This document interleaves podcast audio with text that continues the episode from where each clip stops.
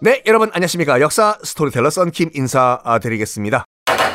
이 파티를요, 연산군이 한 번 잔치할 때마다 소 9마리를 죽이는 이 파티를 할 때 이 파티를 총지휘를 한 지휘관, 이 지휘관 컨덕터가 누구였냐면 임숭재였어요.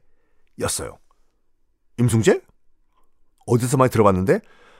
그 임사홍 최악의 간신의 아들 임숭재, 더 간신, 모 간신. 임숭재, 그러니까 그 뭐 영화 간신 보면은요 나오잖아요. 그 굉장히 고증 잘한 것 같아요. 영화 간신이요. 연산군을 위해 가지고 모든 걸 다 바치는, 심지어 자기 부인도 바치는 이런 초간신 임숭재가 일찍 죽습니다. 유언이 뭔지 알아요? 임숭재의 유언이, 전하께 여인을 더 바치지 못한 것이 한입니다. 꼴까닥.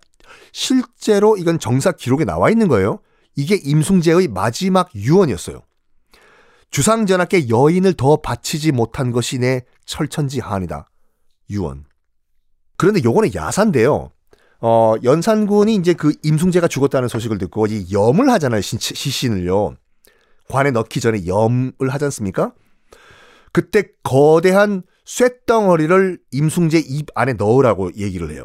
연산군이 명령을 합니다.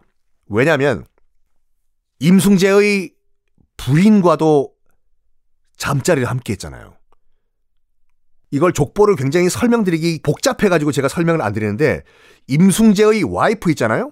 임숭재의 와이프, 자기와 같이 동침을 했던 임숭재의 와이프가 족보상 자기 여동생이었어요. 물론 배다른 여동생. 그러니까 어떻게 보면 자기 베스트 프렌드의 부인과 잔 거와 동시에 배다른 자기 여동생이랑 잔 거거든요.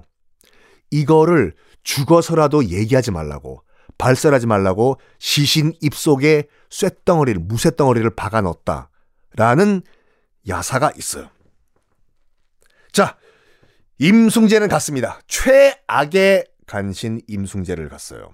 이제 누가 나올 차례냐?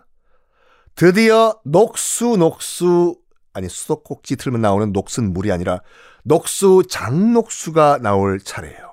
그렇죠. 영화 왕의 남자를 보시면은 그 강성현 씨가 장녹수 역할을 했죠. 집안이 찢어지기 가난했대요, 원래는요. 장녹수가. 그래가지고 시집을 여러 번 갑니다. 딴딴따단, 또 딴딴따단, 또 딴딴따단. 시집을 여러 번 가요. 그런 다음에 누구네 집에 여종으로 들어가냐면 제안대군. 다 제가 말씀드린 등장인물들이었어요. 예종의 둘째 아들. 근데 원래 예종이 일찍 죽고 난 다음에요, 요 제안대군이 왕이 돼야 되는데 왕이 못 돼가지고 평생을 바보로 산 왕. 그런데 바보 연기를 했다는 설이 굉장히 설득력이 있는 그 왕. 왜? 연산군 앞에서 왕권을 도전한다? 그럼 바로 죽으니까 평생을 바보 연기를 한 그 왕. 그래가지고 연산군이랑 굉장히 친했다고 해요. 집안 어른이니까 연산군이 그래도 마음 터놓고 술 먹고 술친구 했던 집안 어른 제안대군의 여종으로 들어갑니다. 연산군과 매일매일 술을 먹었던 제안대군. 혹시 약간 족보가 헷갈리시는 분은 잠깐 이 오디오 퍼즈하시고 그 예종의 둘째 아들, 그 잠깐 요 족보 좀 보시고 오시면 이해가 빠르세요. 제안대군이 난 권력에 관심 없어. 야, 나는 술이나 마실 거야. 빠라삐리뽕 완샷. 그러니까 연산군도 편하니까 제안대군과 술자리를 굉장히 자주 했어요. 그러다 보니까 제안대군 밑에 있던 여종이었던 장녹수가 눈에 들어왔겠지요. 그래가지고 저 삼촌, 저 여인, 저 여종, 저 괜찮은데 뭐, 아이 그럼 데려가요. 이래가지고 연산군 밑으로 들어옵니다. 장녹수가.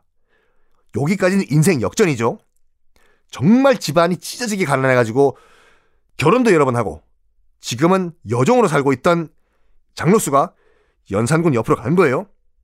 그런데 조선 왕조 실록은요, 웬만하면 얼평을 안 해요.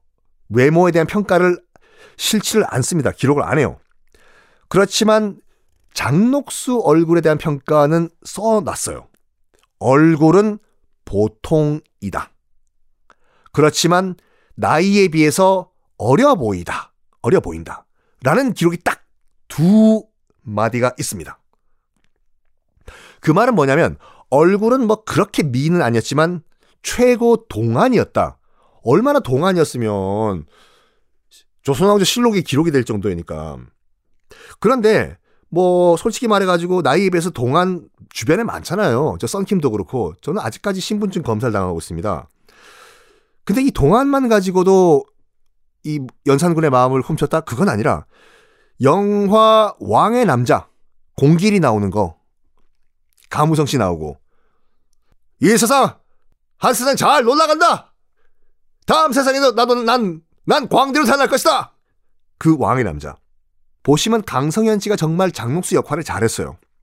애교가 어마무시한 걸로 추측이 돼요. 애교. 연산군이 그 애교에 녹아든 거예요. 장녹수. 그리고 연산군이 어머니 없이 컸잖아요.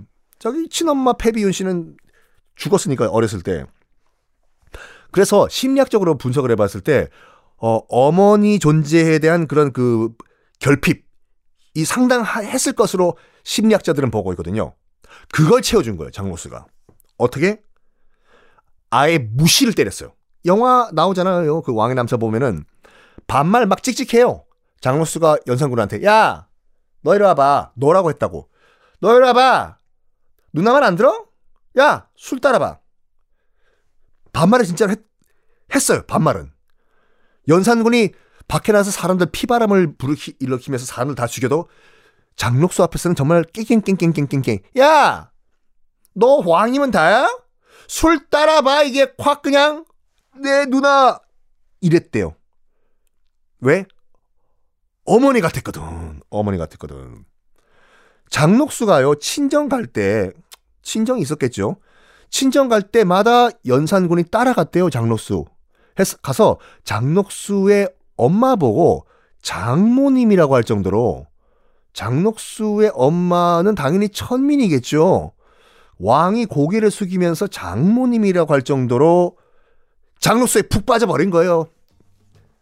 자, 이 장녹수 어떻게 연산군을 또 녹일까요? 다음 시간에 공개하겠습니다.